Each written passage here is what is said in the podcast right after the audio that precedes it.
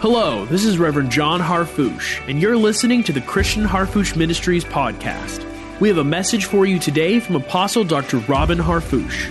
For more information, live broadcasts, and video teachings, connect with us online at globalrevival.com and join us every week for the Christian Harfouche Ministries podcast. Now, before I get ahead of myself, um, I'm going to stay in restraint mode so that I can share something with you that is very uh, dear to my life.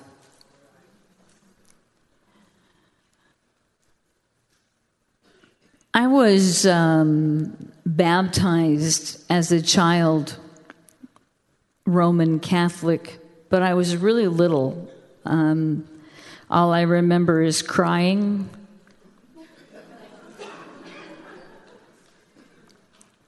And then, because my mother, who is from Fayetteville, the oldest daughter of 10 children, um, had left home at 15 and had married a military guy. And the reason was that her father was 49 years old and her mother was 19. And uh, my mom today is 88 years young.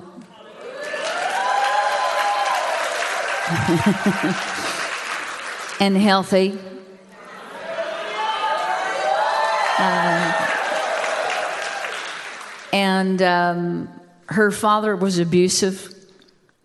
And the first guy that she met or she came across, she left with him.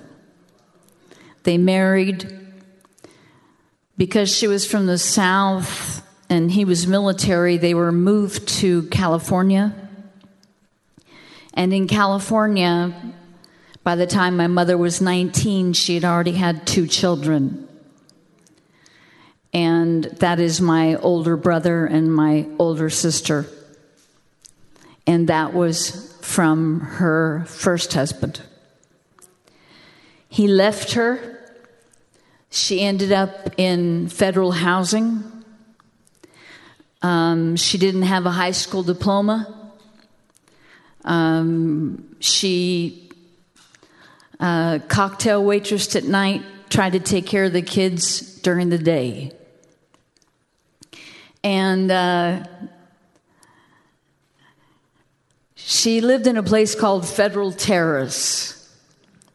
And um, and um, she took care of my older brother and my older sister, and then she was cocktail waitressing at night while going to school and um, to get her GED. And um, so when she got um, her GED, she got a better job, but still lived in federal housing. And then she met my father, who happened to be a wealthy guy.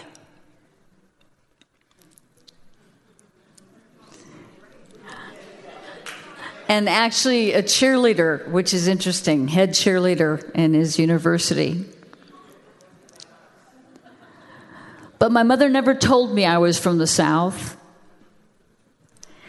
And it's very difficult to hide a Southern accent, but she taught herself out of it because she felt that people around her regarded her as ignorant.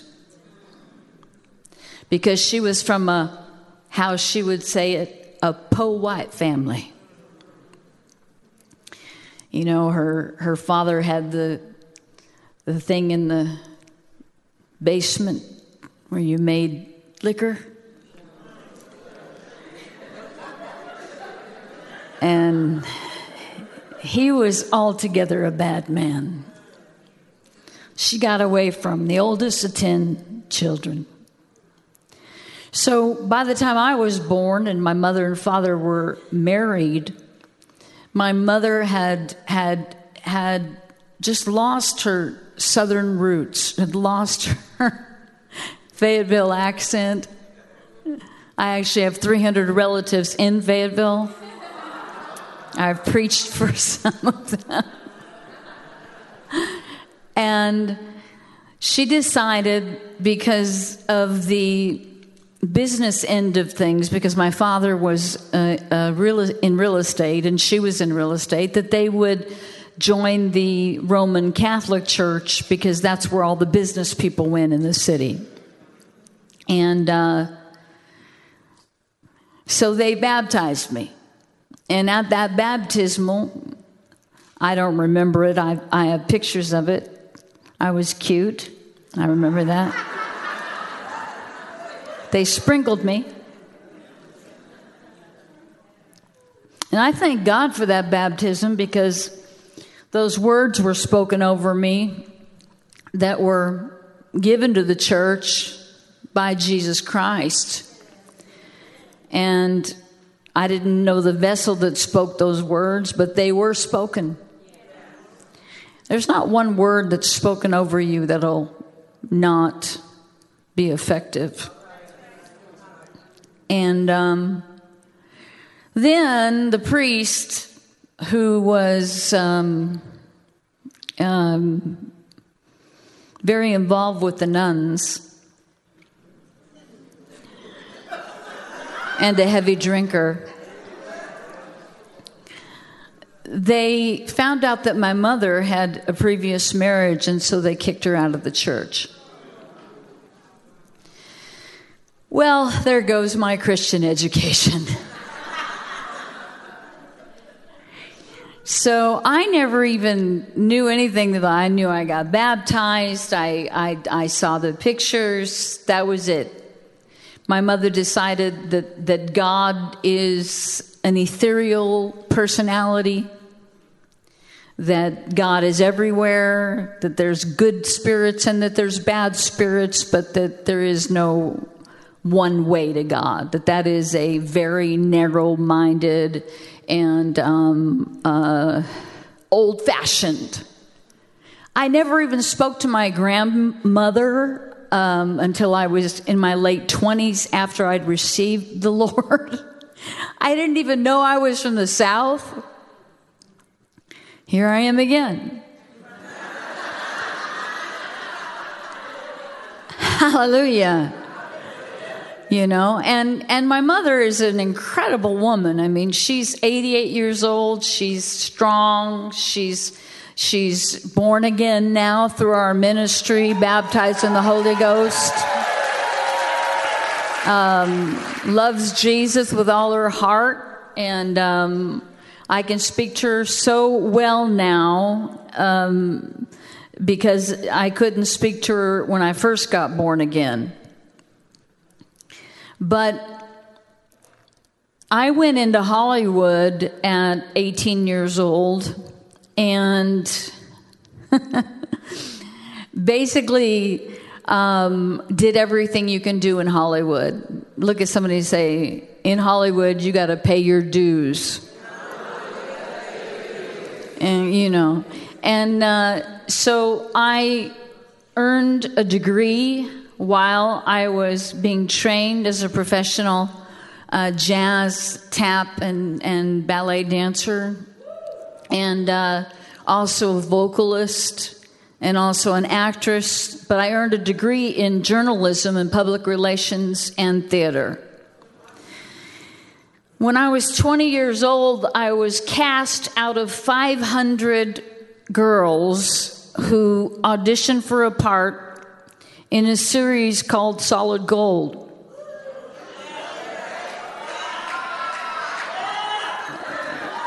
Yeah. And, you know, I, I was about it, you know, I mean, that wasn't the, I, I mean, it was a good job. It was a good job.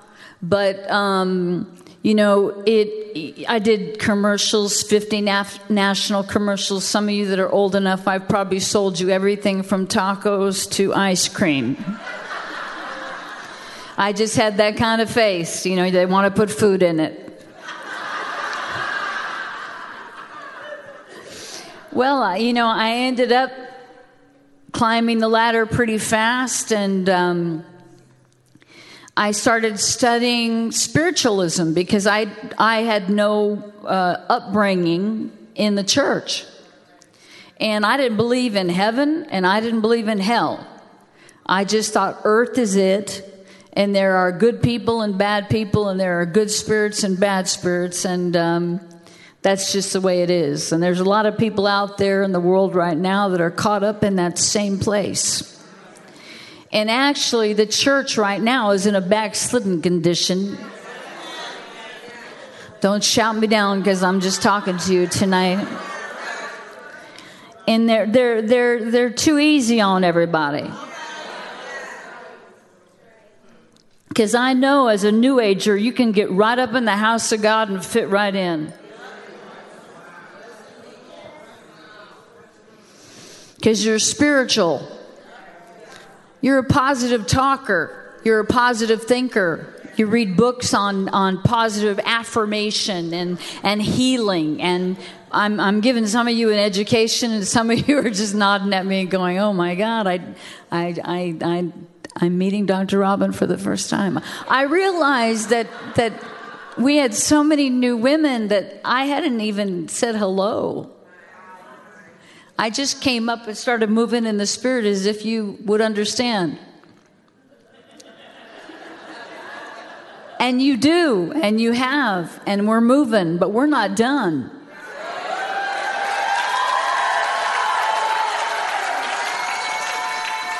So, uh, anyway, uh, my parents were fine with me being in Hollywood, and and and uh, my manager managed, and you know, some of this stuff is going to go like way over your head. That that anybody that's younger than forty probably won't remember any of the people I'm about to talk to you about.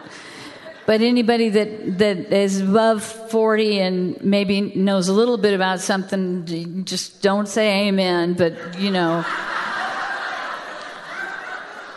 Anyway, my manager only managed uh, three people. One of them was Michael Jackson. Now you remember that. He was vice president of the largest theatrical agency in the entire world, and he had decided that I was going to become a spokeswoman for the New Age movement. Hit the person next to you and say, Wake up, she's just getting started.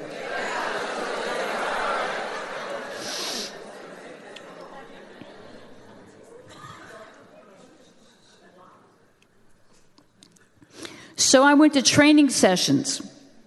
I listened to people teach. I read books. I studied manuals. I did what they told me to do. And you're going to think, wow, that's like really freaky. No, it was very similar to church. It was so similar that it was just a minute little bit off. You know, it's almost like it's, it's almost like if the church doesn't become the church, then we will be infiltrated by people that are full of devils. And and and listen, you know what? The devil can get cast out. Hallelujah. And if people don't want the devil cast out, then we got to cast them out.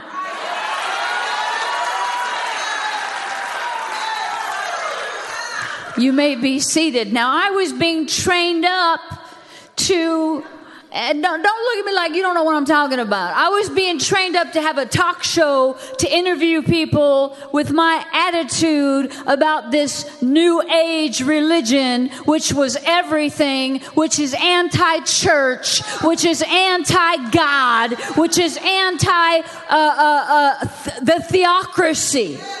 In other words, God is God. God is in heaven.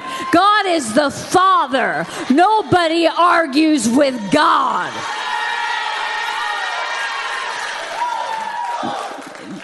You're making me preach a little bit, or I'm trying to tell you a story.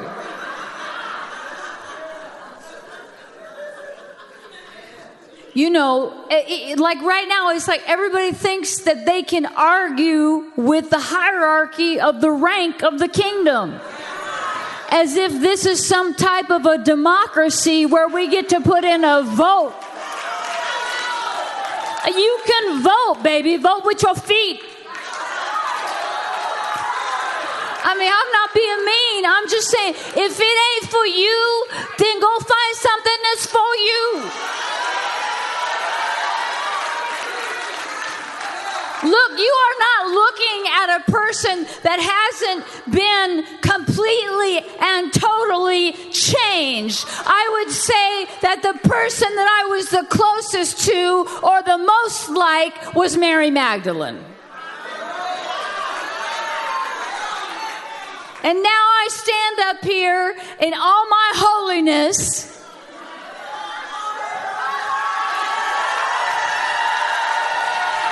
is a free gift of grace that I did not earn. But you know, when you don't know what you're doing is sin and there's nobody out there willing to tell you it's sin, then you just keep on keeping on, keeping on, and doing it.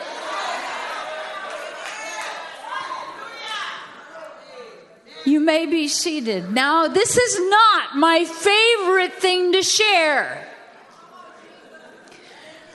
But the Lord knows what he wanted me to do. Actually, it's it's it's less trepidation for me to approach the the holy desk of God and break the word or move in the miraculous than it is to tell you about who that person is that died on August 23rd, 1985.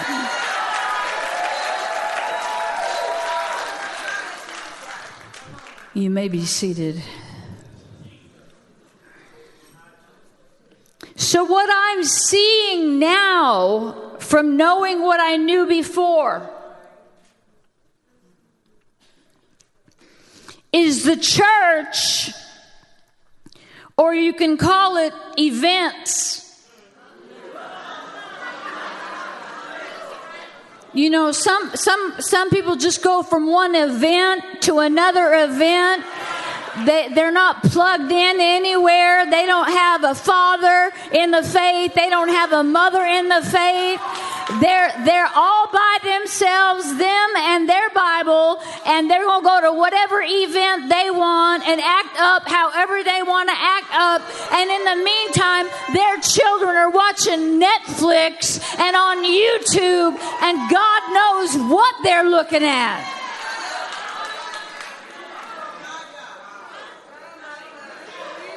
Forgive me for bringing my story to you tonight to use my personal story as an example of what the church is slipping into. This is not a plan that was made five years ago, ladies and gentlemen. I know pastors today that want to give up because they lost their people to jeans and flip flops and hippie living and going from event to event. Well, I can be Christian all on my own. Well, that's not what the Apostle Paul said. He said, Do not forsake the gathering of yourselves together, as is the manner of some. Why? Because there's safety in the family.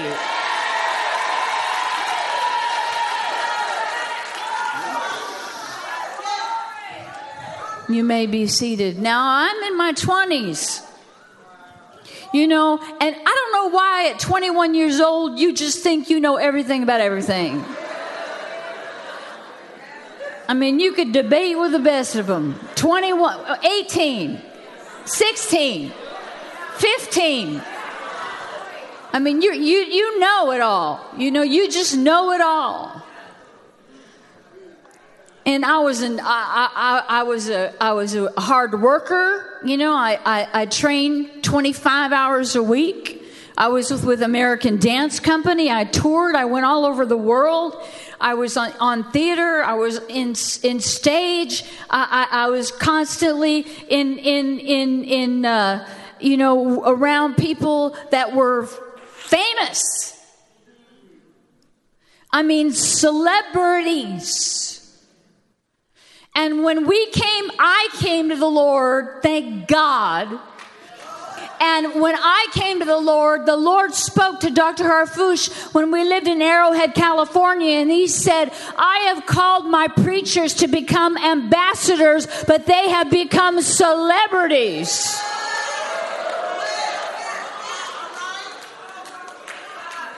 Oh, you can't fake me out. I know what you sold to get that.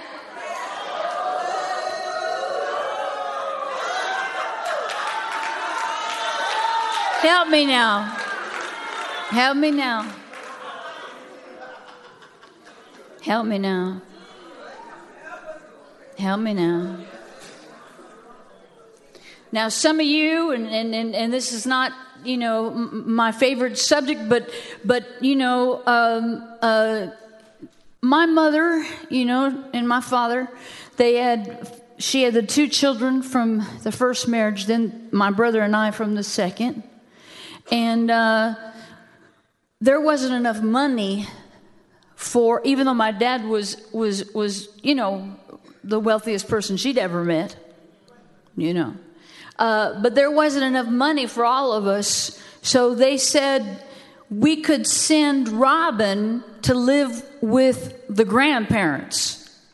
And we got a lot of grandmas up in here that have kids living with them that you're taking care of. So it's not an unusual thing. And I, and I liked where my grandparents lived. They lived, we had a vineyard in Napa Valley. Beautiful. But I was a child. And, and you know, you, you get sent somewhere when you're four years old or you're five years old, and, and, and I'm a child. And my grandmother was an amazing woman, is in heaven now because of our ministry, thank God. You can give the Lord a shout out for that. She lived to be a hundred years old. It's just, it's just, and out in the field cutting the grapes and riding a motorcycle.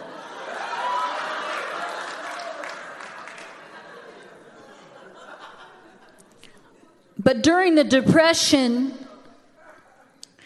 she was about 40 years old, and um, they, they had come from, from uh, the northern part of Italy in Switzerland, her father, and bought a bunch of property in Napa Valley, and, and it's, it's incredibly gorgeous. And, uh, but she was a butcher during the Depression. So she never went without. She fed other people, and then she had the ranch. And so, you know, there's the, you know, you eat the tomatoes right off the ground, you just wash them, and, you know, it, that's what she had. But she needed a work hand. So she married a man 15 years younger than her.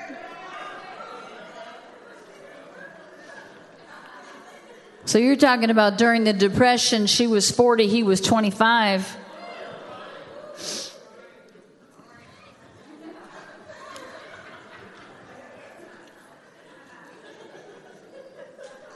But she needed somebody to work the ranch, 100 acres. She couldn't do it by herself. Well, he ended up being a pervert. And, um, and his, his, uh, his thing was my grandmother at, at, at the time where I got moved up there, my grandmother worked nights as a telephone operator, and he would come in my room. So from the time I was probably five years old till I was about 14, I was abused. And when I became of the age of a woman, I ran. But I was told that if I told anybody, that it would break up their marriage and that it would break up the marriage of my mother and my father and that everything would be my fault. So it was a bad situation and when I when I finally got back home i got i went back with my mother and my father. I got my own job. I got my own car. And i was already gone at 17 because stuff had happened.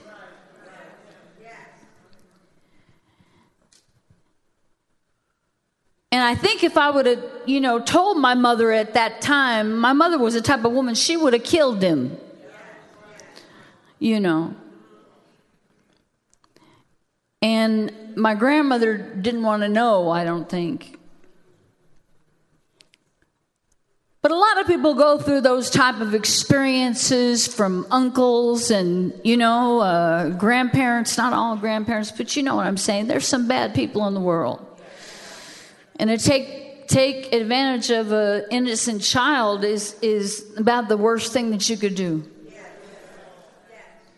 and it's it it takes its toll emotionally and it scars the person um, deeply in a place where they do not understand what love is. And so in hollywood you know i didn't consider myself to be um, bad. Everybody was doing the same thing i was doing you know and uh, and I was working my way up the ladder. And one day, I was about eight years in. I was just about ready to do my first lead role in a film. And my manager sat me down and he said, uh, You need to move out of your apartment. Now, you understand, I had no physical relationship with this man. He was an older uh, gentleman. I, I had no physical relationship with him. That was not what was going on. He wanted me to quit my, because I was teaching. So when I wasn't working, I would teach pros, teach professionals. I taught a lot of actors. they can't dance.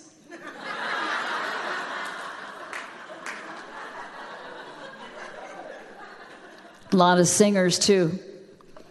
They can't dance either. But I taught a lot of them. And um, so he said to me that one particular day, I'll never forget it. I had bought a Porsche myself. I was pretty proud of that. And I was making thousands of dollars a week.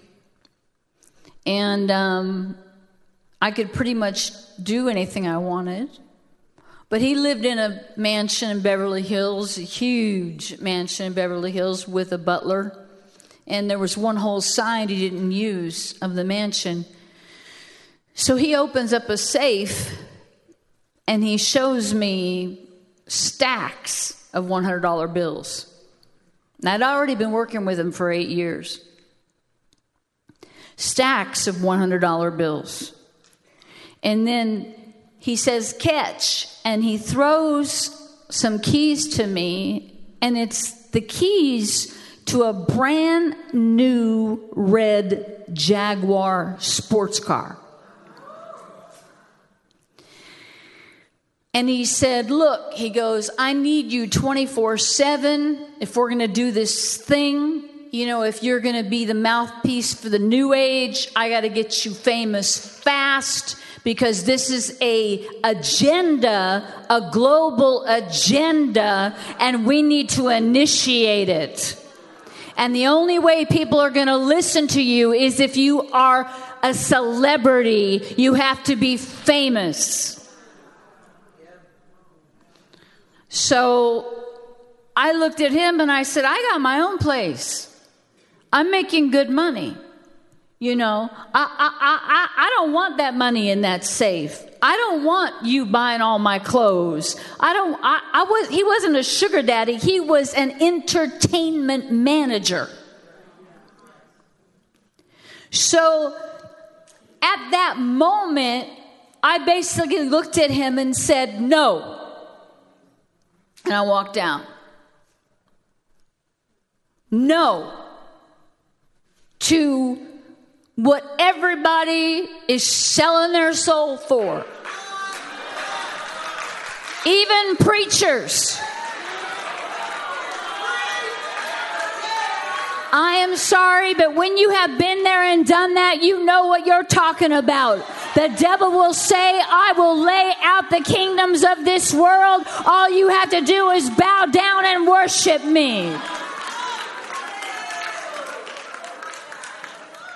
Don't get upset at me if I'm talking about your favorite sitcom.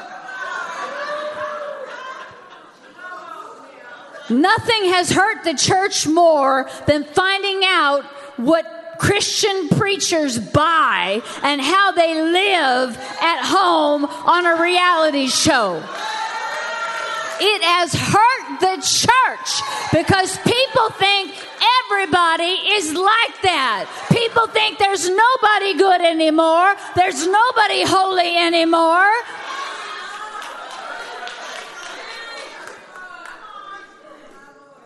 Look, I wasn't a wannabe. I was a bee. But I said no because I could tell that I was selling my soul to the devil. And I didn't even know there was a devil. So you're telling me those preachers out there and those singers that should be in the church, they have sold their soul to the devil. And they are doing it because there is a global agenda to destroy the church. Don't shout me down. I am a delivered prophet of the Lord.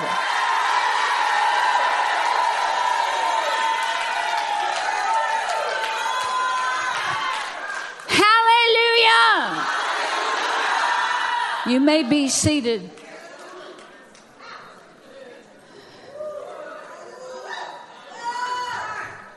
I couldn't believe it when one day because I don't have I don't have time to, to look at things. You know, I'm, I'm, I'm always focusing on where we're going next. I've had my feet on the ground in a hundred countries. We have 451,438 graduates of International Miracle Institute all I see is training and flying and miracles and people getting set free from devils and healed. I don't have time to look around the television stations.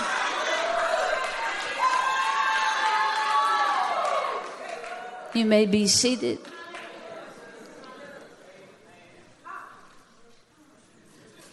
Somebody said, Well, Dr. Robin, you need to have a little grace. You know what? I have grace, I have patience. But when I see and hear of pastors, they're just calling me and they're saying, You know, I'm losing all my young people.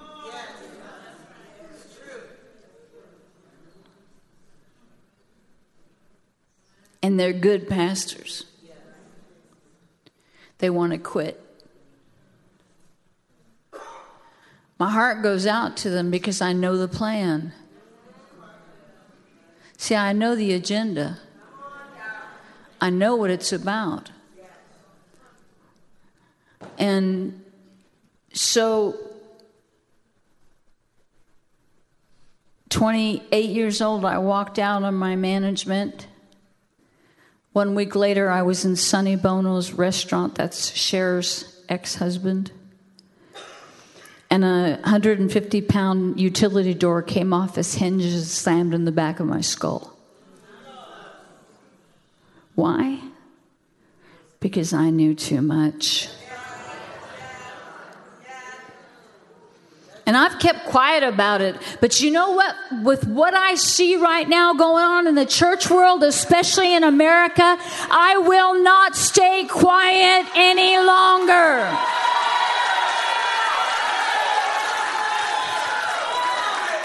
And listen, you know, our righteousness is as filthy rags. Our holiness is determined by the Lord.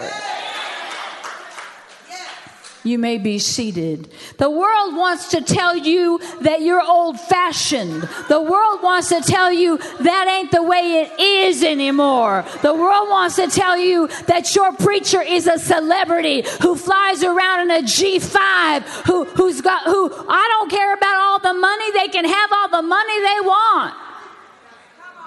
But preach the gospel. Don't preach some watered down, lukewarm message that anybody could walk in on, and there's no conviction on it, and there's nobody coming to the altar to receive Jesus, and there's nobody wanting to get water baptized because you know what? The devil is real. There is a hell to be shunned, and there is a heaven to be had.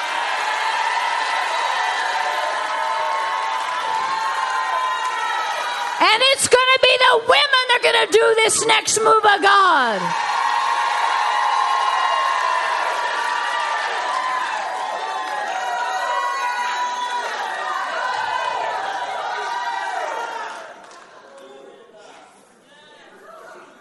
You may be seated. Now, listen, you, you know, it would be different if I was a has been. But my resume just, you know, reads for itself.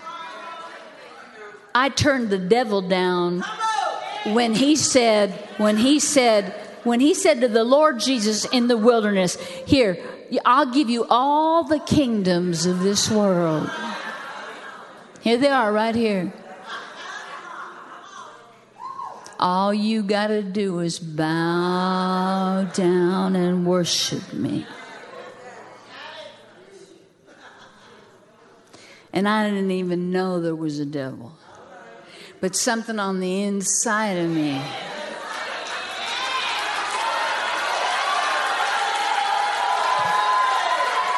said, I am being bought and I will be owned and I will become a product and I will be used and abused and I am not going to do that.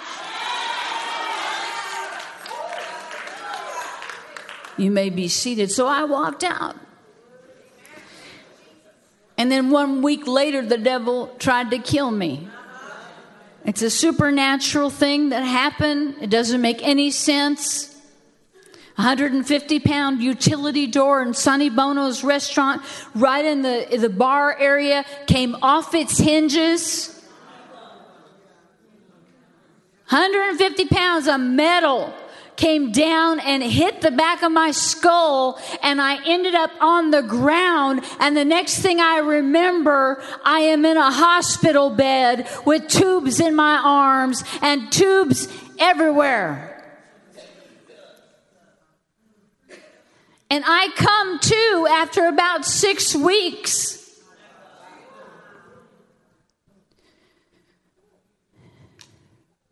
I don't play church.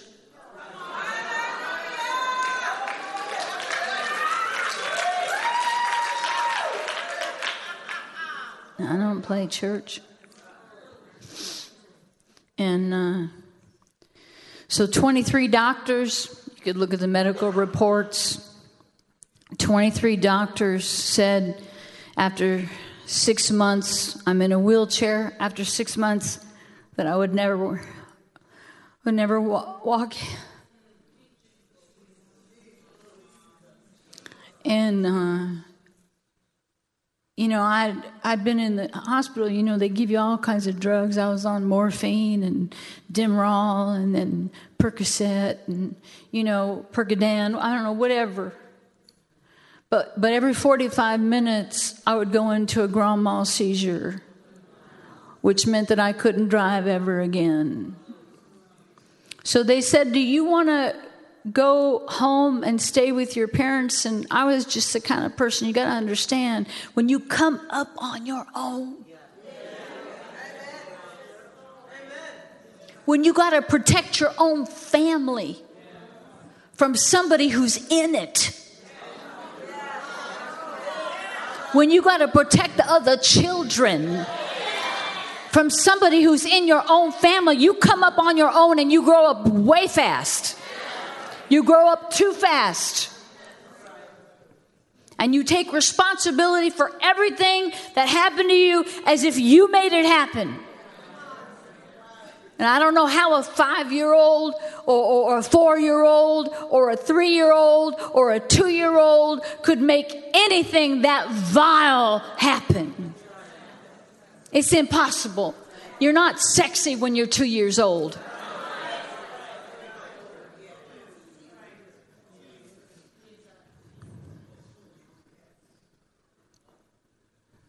So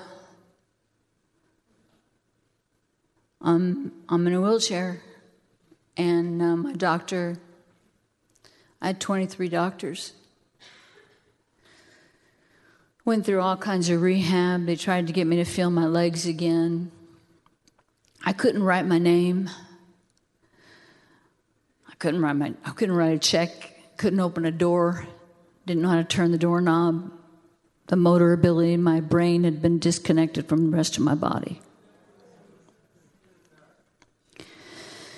And you know, that whole time I was in the hospital, after I came out of the coma, I was thinking all those positive affirmations that I read in those books,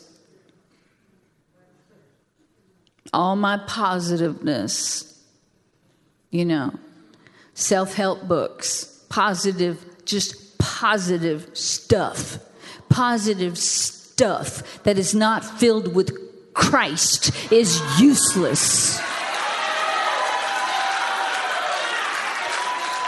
Forgive me for being a champion of my Lord and Savior Jesus Christ.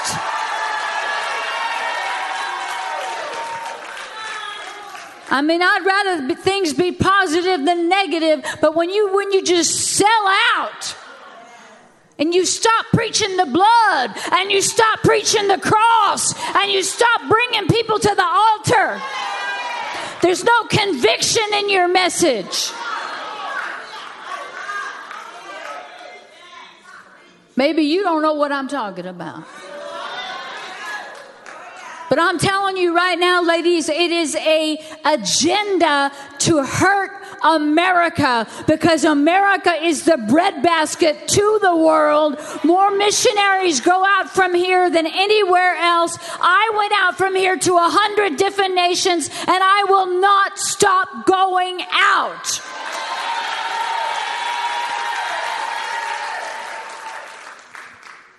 You may be seated. And so they said, Do you want to go to your you know, to your parents' house. They'll take care of you. And I thought, there's no way I am going to be a burden on my family. You just have to understand what kind of person I was. Did it all my way, took responsibility for all of it. And I just said, No, I'm not doing that to my mother and my father. I'm not going to go home in a wheelchair and doing seizures and addicted prescription medication. I'm not doing that to my mother and my father. Got down to 80 something pounds. Just just bone. And and in a wheelchair.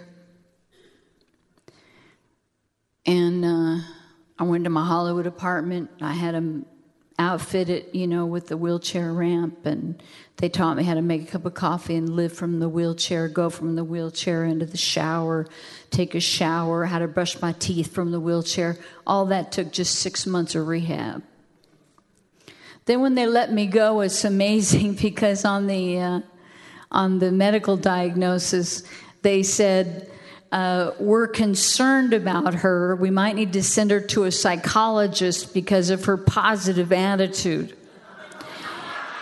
It seems like she's not accepting reality.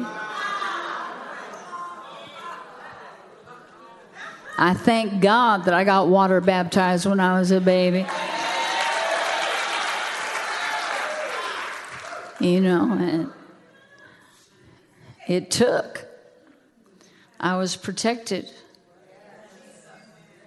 And and uh, I was in my apartment right underneath the Hollywood sign, and um, a phone rang, and it was a friend friend of mine who was in a rock and roll band named the Knack. He was a bass player. He was a Jewish guy who'd gotten born again in a Presbyterian church. He wore black leather, had long black hair, drove a black BMW, and I had no idea he was saved. I didn't even know what saved meant.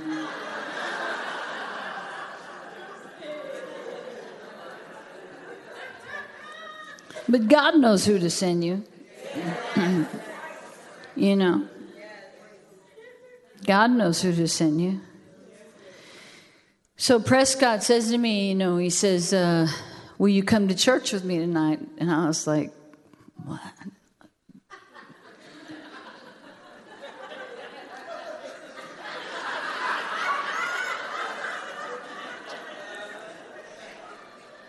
And, I, and already that day, it was August 23rd, 1985, I decided I was going to take an overdose and go to sleep because I didn't know about hell. And um, I thought that was the easiest thing to do rid everybody of the responsibility of having to take care of me and stop the pain. Well, he calls and uh, he says, Will you come to church with me? And I said, uh, Yeah. Don't know why. Maybe some of you are here right now and you had that same experience.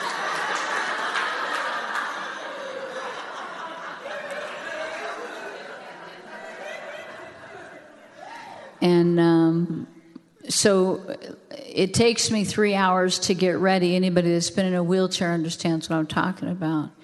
Nothing really works, you know. So it takes you so long to get ready, and then and then um, the church was three three blocks straight down the hill, and uh, the wild part was was the moment I said yes, I felt this hot fire all over my body. And, you know, it was as if the Lord of glory sent his angels and kicked the demons out and said, She said yes.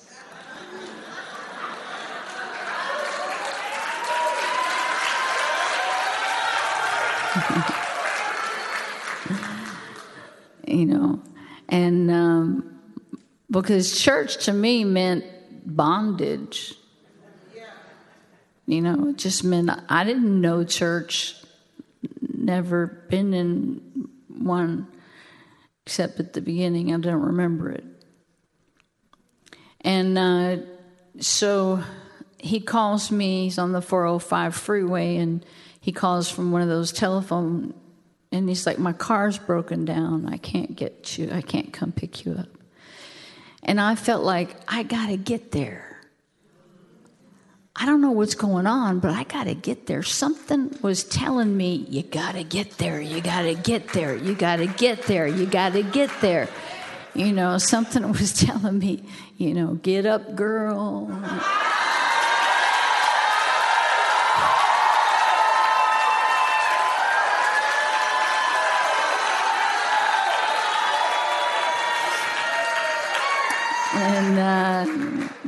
So I, you know, I got dressed to the best of my ability, and I, I wheeled my wheelchair out to my Porsche.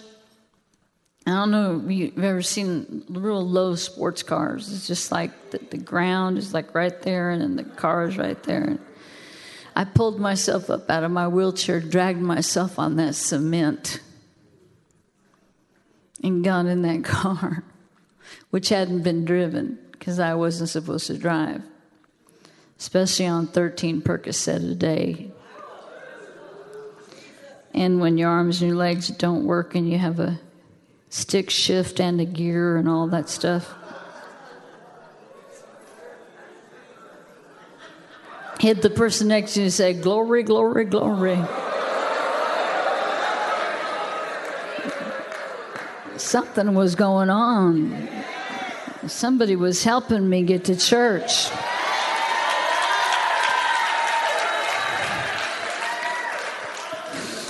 Someone. And, um, you know, so the, the, church happened to be three blocks straight down Gower, and those of you know LA, you know, I mean, Gower, Sunset Boulevard, I had to go through both of them, and I couldn't put the brakes on.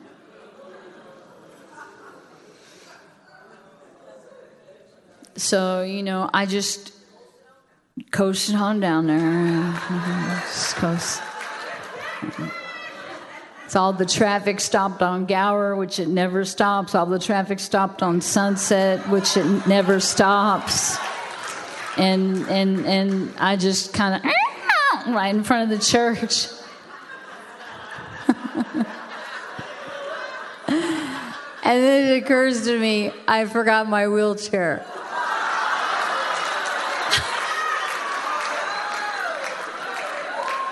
I mean, see, God can get a hold of you so good that you won't even think in the natural. God will start moving stuff around, circumstances will change. You'll do things that you don't even think are possible. And then you'll find yourself in the perfect will of God.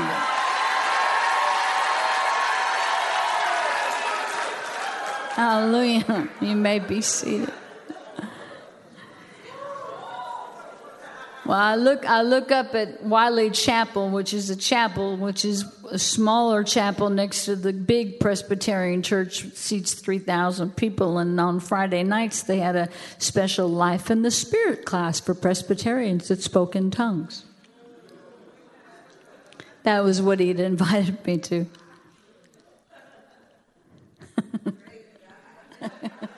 Amen. I would have probably just been blessed in the Presbyterian church, but I mean. So the man standing outside, his name was Christian Harfouche.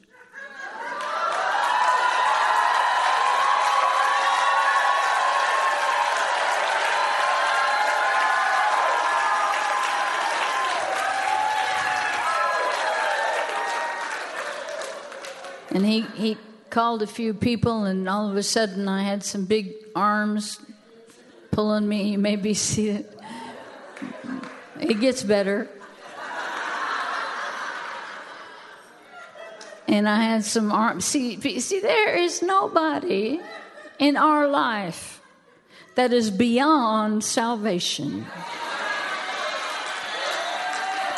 As for me in my house, we shall be saved. God will move heaven and earth to save your loved ones your family will be saved, and all the grandchildren and the great grandchildren. All of them will be saved.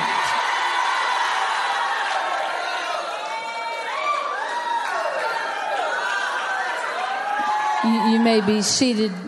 You have several more moments, or am I boring you now? In uh, several strong arms got a hold of me and they helped me, uh, you know, up to the door because I didn't have my wheelchair. And then, you know, they opened up the the doors, and um, I got hit by a lightning bolt. Now you gotta understand, I'm explaining this as good as I can explain it. Something hit me from the top of my head to the bottom of my feet went inside me so deep, I didn't know that place even existed. I started sweating. I started shaking, and it wasn't a grand mal seizure, it was the glory of the Lord.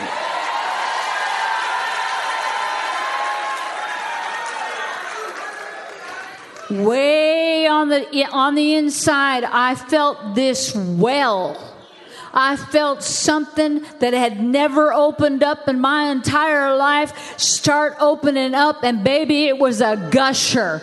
I mean, it started coming up out of the inside of me. I was crying. I was sobbing. I was so on fire. People next to me were saying, Are you all right? Do you want us to take you home? I couldn't even say anything. It just all came up out of me. I was caught up in the glory of Almighty God. Because that's what prayer will do.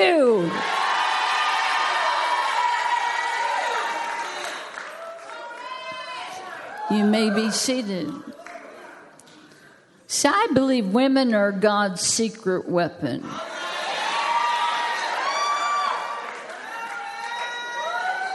I truly believe that.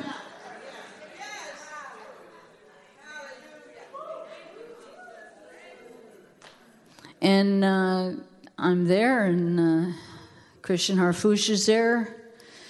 His mother is there.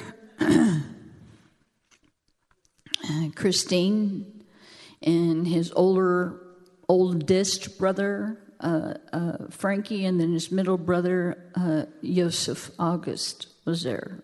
They were all there. And then there was about 50 Presbyterians that prayed in tongues. It was a huge meeting. It should have been broadcast live on television. The singer knew three chords and sang the same songs over and over again to the same chords. but that didn't bother me. I mean, I'm right off Hollywood Boulevard right now. I mean, ladies, I mean, Hollywood Boulevard is just right to my left. I'm right next to Sunset Boulevard. There's like there's like drug addicts and homeless people and, and everything wandering all over the place. And when I looked around me, even though I was caught up in the glory, I thought, what am I doing here? It's weird, isn't it, how you can be caught up in the glory and still think stupid.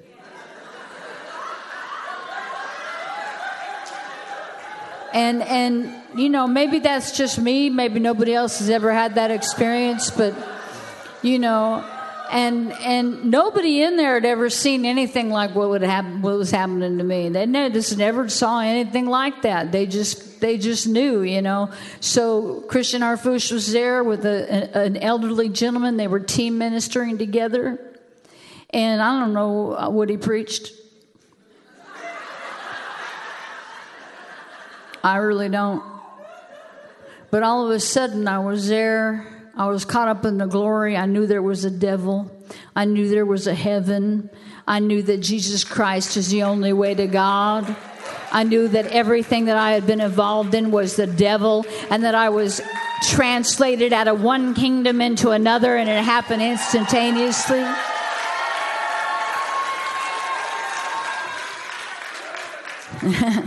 and you know, at the end of the meeting, you know how they do, right? You may be seated in the end of the meeting, they said that there's somebody here that needs salvation. I don't think that it was a word of knowledge.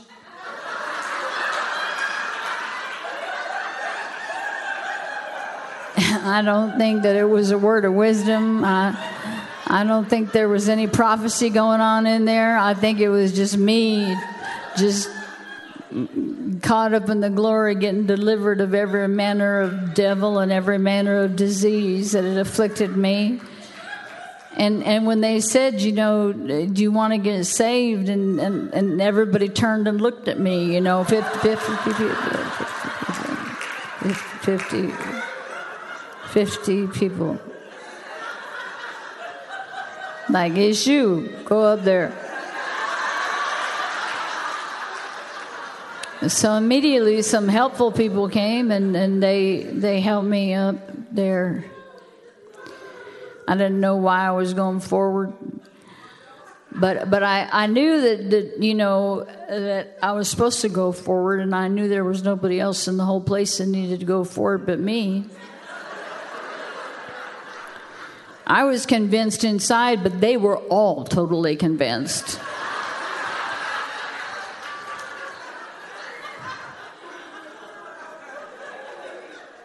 So I, you know, I, I, I, I do that, and uh, the man that's ministering with the with Christian Harfouche, he just said, God's healing you. And he just went like that. He just waved at me.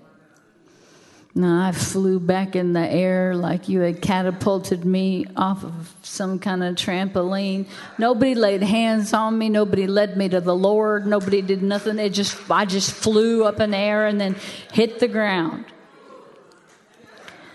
And I screamed, shouted, cried. I guess I heard that there were a lot of miracles that happened around me, but I was out in the glory for 45 minutes and it was not a quiet deliverance. It was one of those ones that you had to know oh, that's God. That's just God.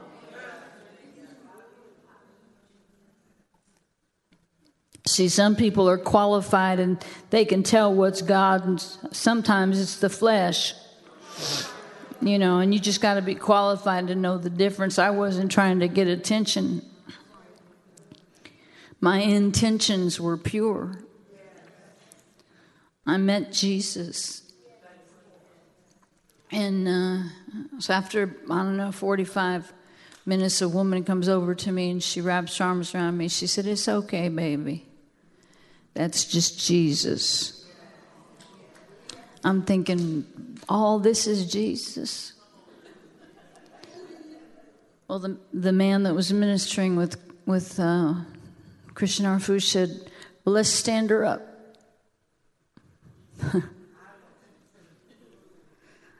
I don't think they knew. I didn't come in a wheelchair. I stood up.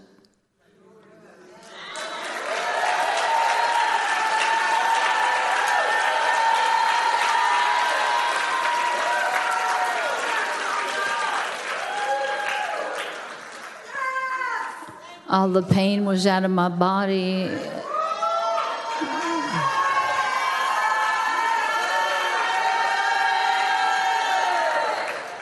I was sober. I mean, I'd been on 13, 14 pain meds that day. I was sober, totally, completely sober. Um, you know, everything in my body. I mean, I'd been in so much pain that even anything they gave you for pain wasn't enough. And uh, everything in my body was totally fine. I mean, it's like, you know, you, you just, you're crippled one minute and the next minute you're perfect.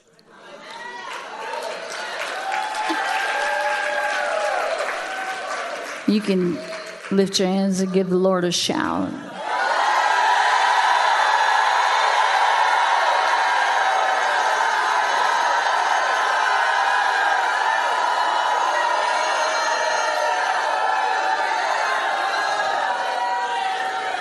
Well, um, you may be seated. And that was 34 years ago, uh, Friday.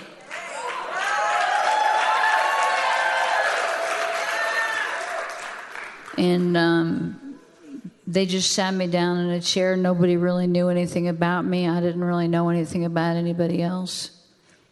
But the gentleman that was ministering gave me a card and he said, If you need anything, call this number. My wife and I are at this number, you know. And um, I drove home.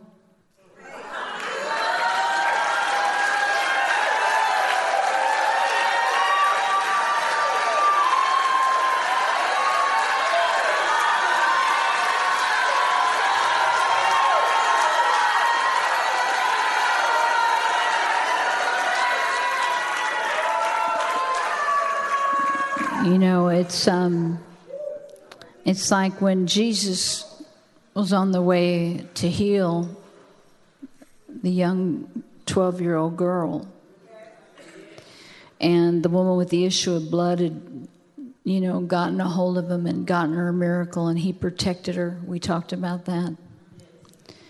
But right at that moment, someone came from where the little girl was and said, don't trouble the master, she's dead. And Jesus' response was, Fear not, only believe. And you know, he covered that father and he went to that house. He personally kicked out everybody in there. He took Peter, James, and John with him because they'd been on the Mount of Transfiguration. They saw him transfigured, they saw the glory of the Lord. And uh, the mother and the father. And our Lord just said to that dead girl, See, when the world says it's the end, when the medical community doesn't know what to do anymore.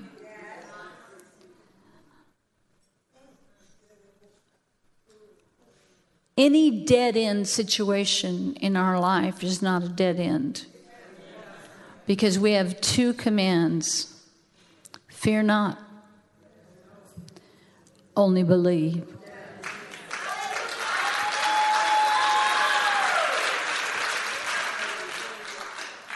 Fear not, only believe.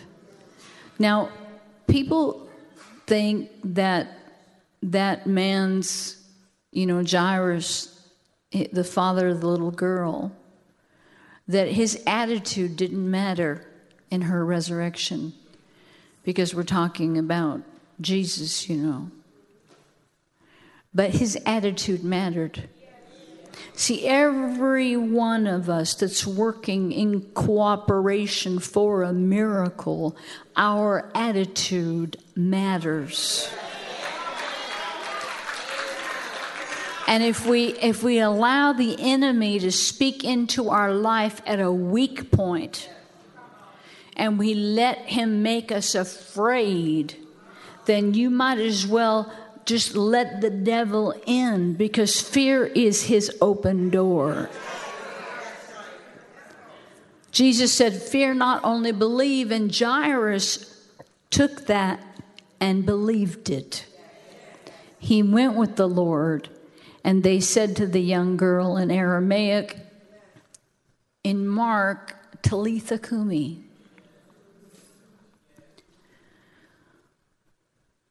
Or get up girl.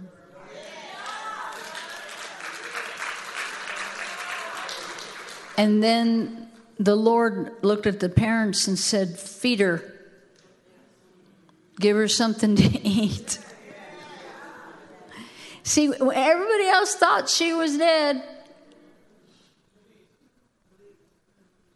They all thought it was a dead end situation, that there was nothing that could be done about it.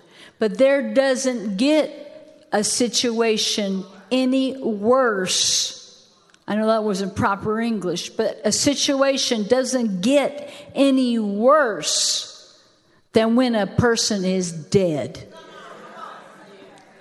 But you'll see in the scriptures where it said, and the women had their dead brought back to life again. The women had their dead brought back to life again. Why is it the women?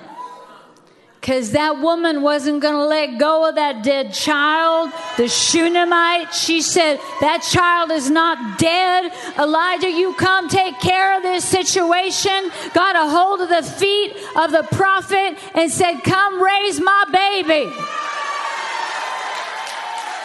There's something about women, I'm telling you right now. Women will lift a car up off of a child. They will move in superhuman strength, and not only superhuman strength, but superhuman faith.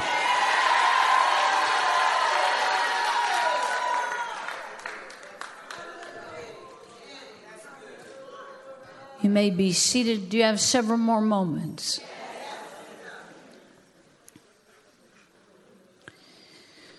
So you say, Dr. Robin, now how did you get from, you know, um, from um, the, the that situation to where you're at right now. I mar- married the preacher.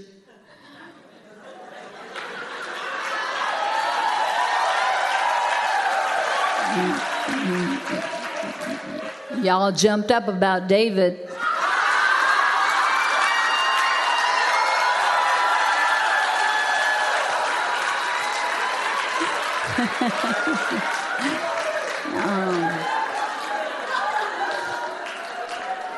Somebody, somebody says, "Man, you, you, you really needed Jesus." You know, I, people used to tell me that. You know, you know, because I'd give my testimony a lot at the beginning. Because and, and you got a few more minutes, like just a few more, just like twelve more minutes. Okay. Hit the person next to you and say, She's delivered. Don't be concerned about it.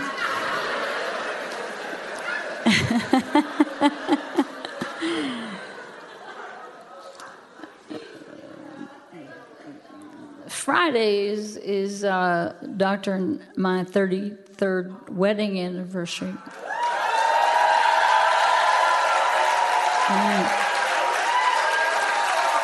Hallelujah.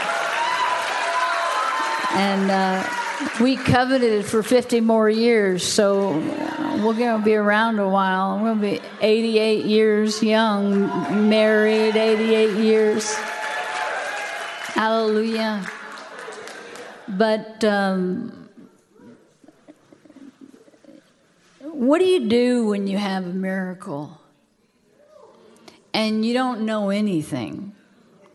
I mean, you don't know anything. You don't know the difference between a, a, a Baptist or a, a, Presbyterian or a Catholic or an Orthodox or or an Episcopalian or Church of God in Christ or Church of God not in Christ or Assemblies of God. Or, you got four square, five square, and eight square. We don't know you know, you got Elevate Church, Radiant Church, Upper Room Church, First Church of the Pentecostal Experience. I mean, especially if you go to Philadelphia, those those churches have long names. I'm telling you right now, as First Church of John the Baptist before he baptized Jesus Christ the Nazarene. I'm sorry, but it's true. I, am not making fun. I love Philadelphia. I love Philadelphia. We preach in Philadelphia. That, that's where I met Pastor Lamar, Philadelphia, when he was 21 years old. Hallelujah. Now he's 23. So, what do you do, you know, when you have a miracle? And then, what do you do if you're extremely spiritual? That's always been the people I've been very attracted to. I've never been attracted to heady people, um, you know, people that have a lot of head knowledge but but can't get anybody delivered. You know, I mean, they, they could quote the scripture. You know, they could they could minister it. I'm telling you, I have been around some women. Mm, you're just embarrassed to get up after them. They could preach so good, but then they close the book and walk off the platform, take their Louis Vuitton, and get their offering. You know, and then I come up and the, the minister says to me, you know, in in in. Uh, Mears's church and, and says to me, Will you give your testimony and work in miracles? I'm like, What? I'm supposed to follow those five preachers? Those women just preach, they preach the hair off my body. My God. You know?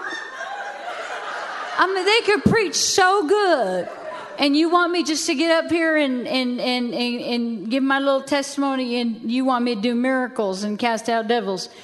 Uh, I, I looked over, I, why you want me to do that? She said, because they didn't do it. They just.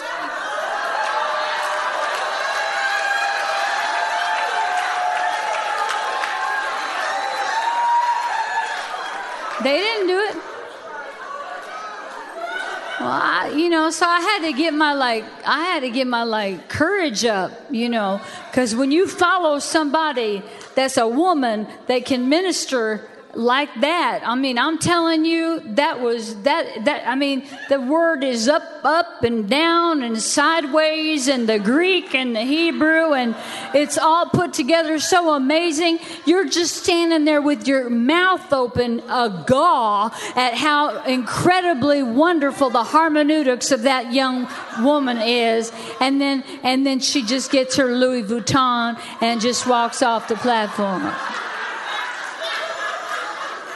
I'm sitting up on the platform. I got five African American women that could preach the hair off of me, and I'm a white Barbie doll sitting there. And then the pastor turns over, Bishop turns over and says, Now you go get them healed and delivered. I mean, I ain't have nothing to do with African American, but I'm just being straight up. You know, there's some African American women that come preach. They could preach too, you know, and and I know a lot of them. You know, you've been around 34 years in the Lord. You preach with a lot of people. I know one white woman that could preach really well. And look, this sound, and it, I'm not talking about teaching. I'm not talking about teaching. I'm talking about, you know, I'm talking about preaching. I'm talking about, I like preaching. I'm not really into teaching. Like, you know, Uh, like if somebody gets up and wants to teach me how to be a better mother and teach me how to cook a recipe or something, you know, I just feel like I, I'm just like, can I go back to my room and fast and pray before my meeting? You know. Now, this is not about race. Okay, I, I told you, you know, I am mar- I, I'm in a multicultural marriage. You know, my husband is not white, he's brown. And my daughter is, uh, what are you? She's beautiful. And stand up. They, they know you, right? And then, and then my son just married Lakeisha. Stand up. You're there. She's called to preach.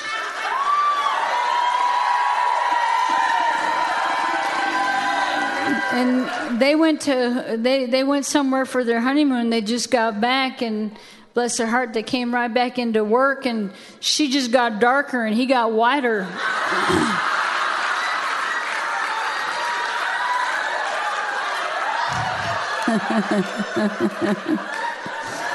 Now, I don't mean that against any any race, Hispanic. Look, God designed everything. I can't like, you know, well, you seem like more partial to one race than another. No, I'm just partial to Holy Ghost. I, I mean, you know, I'd rather have you shout me down than, than have you nod your head. You know, I'd rather have you stand up the whole meeting on the front row while I'm preaching and just be like,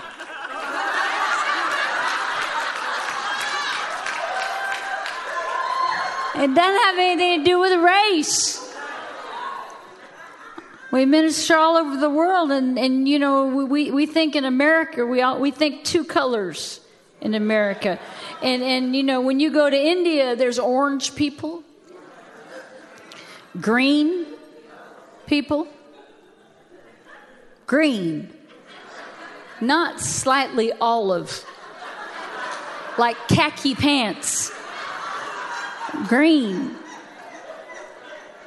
So when you minister, you have to realize that the creator of the universe who made the, the, the flowers and who made, you know, the, the beautiful birds that we look at and, and who made, Christy mentioned the lilies this morning, consider the lilies, that he, he is colorful. Right?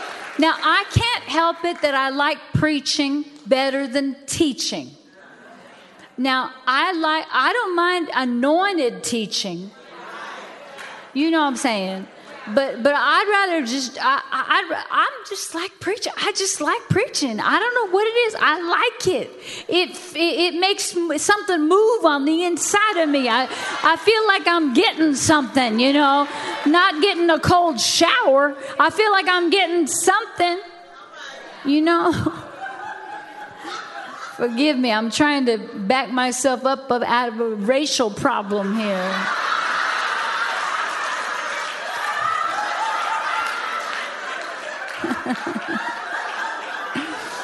Look, when my babies were born, my first one came out olive.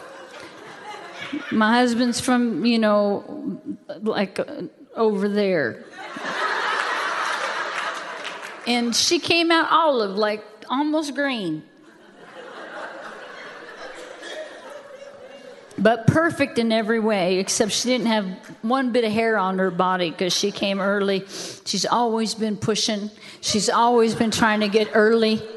She came early. Whereas her brother, he's, you know, he got a prophecy. he got a prophecy over him that he was a slow grower. When that prophet said that, I was like, take it back, take it back. and he's totally white. And I have, I have a, became out white, full grown. He didn't want to come out. He was like, I am so comfortable in here. Like, I had to force vacation. I had to say, you, you, you got to leave now. You're almost nine pounds. Get out.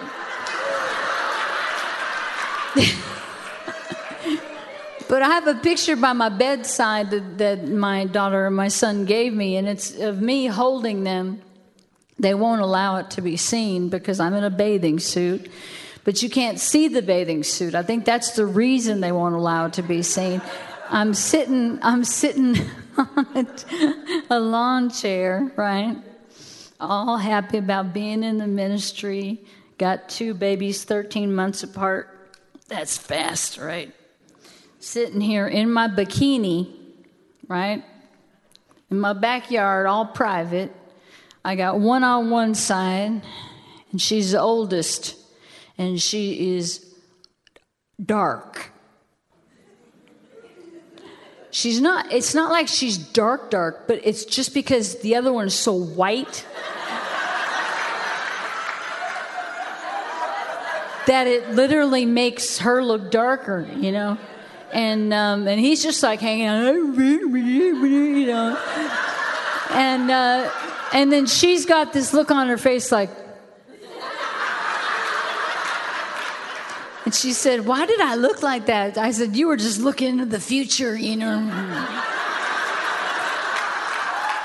what was Rev doing? Rev was six months old thinking about when am I going to get fed again?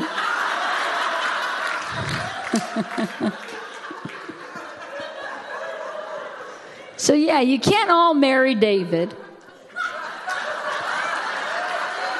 you can't all marry the, the, the, the preacher. But my but but Dr. Harfouche is is a teacher, preacher, prophet, um, and and he taught me. I'm taking too long here. Well, he taught me, and and and um, you know, I couldn't understand. We'd go to these uh, ministry functions and they would come up to us. And at the time, you know, I'm dating myself here. Um, at the time, they'd say, Do you have a cassette tape of your ministry so that we could view your preaching or your ministry so we can decide whether we'd like to have you come to our church or not? and I'd say, You want what? Why don't you go pray and ask God? What is wrong with you? Doesn't God talk to you? What is this, an audition? I've done that, been there.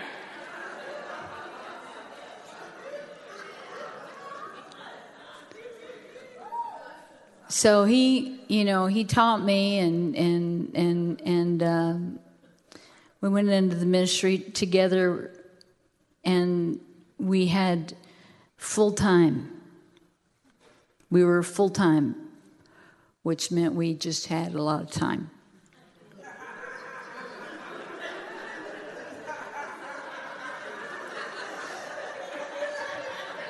But we knew we were called to the nations. And Doc would go out on this big rock and he'd prophesy, I'm coming, I'm coming, I'm coming. And I'd sit him down after he was up all night studying, and he'd three and a half years, the God man revelation came. And of course, we were ministering at that time 50 churches a year from Sunday through Thursday come home, change clothes, grab the kids, go out again.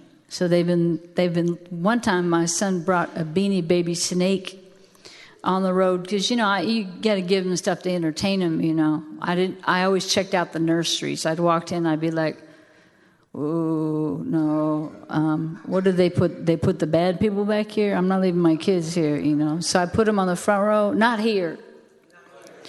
You know, and uh, I, I, put my kids on the front row, and they they were real, became real good artists.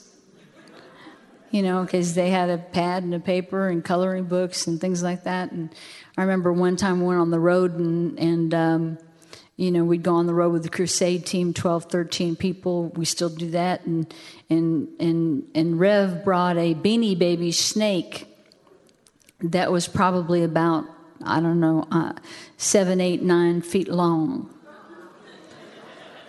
I don't know how he fit everything into that backpack, but he would get stuff in the backpack. It's the funniest thing to, to see his, his life story because he kept track, and it's just like getting on an airplane, getting off an airplane, getting on an airplane, getting off an airplane.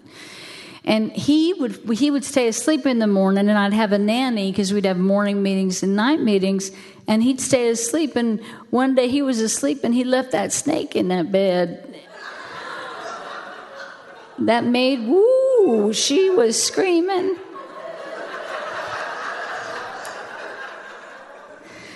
I raised them on the road, both of them. And um,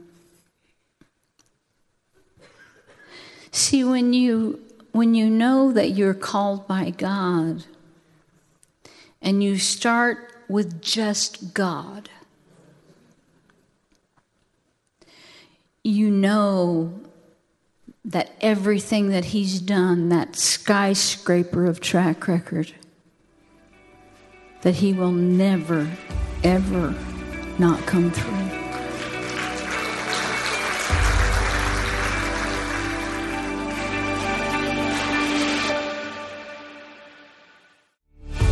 Thanks for joining us on the Christian Harfouche Ministries podcast. Join us on our other podcast, Miracles Today Connect with us at globalrevival.com, and we'll see you next week.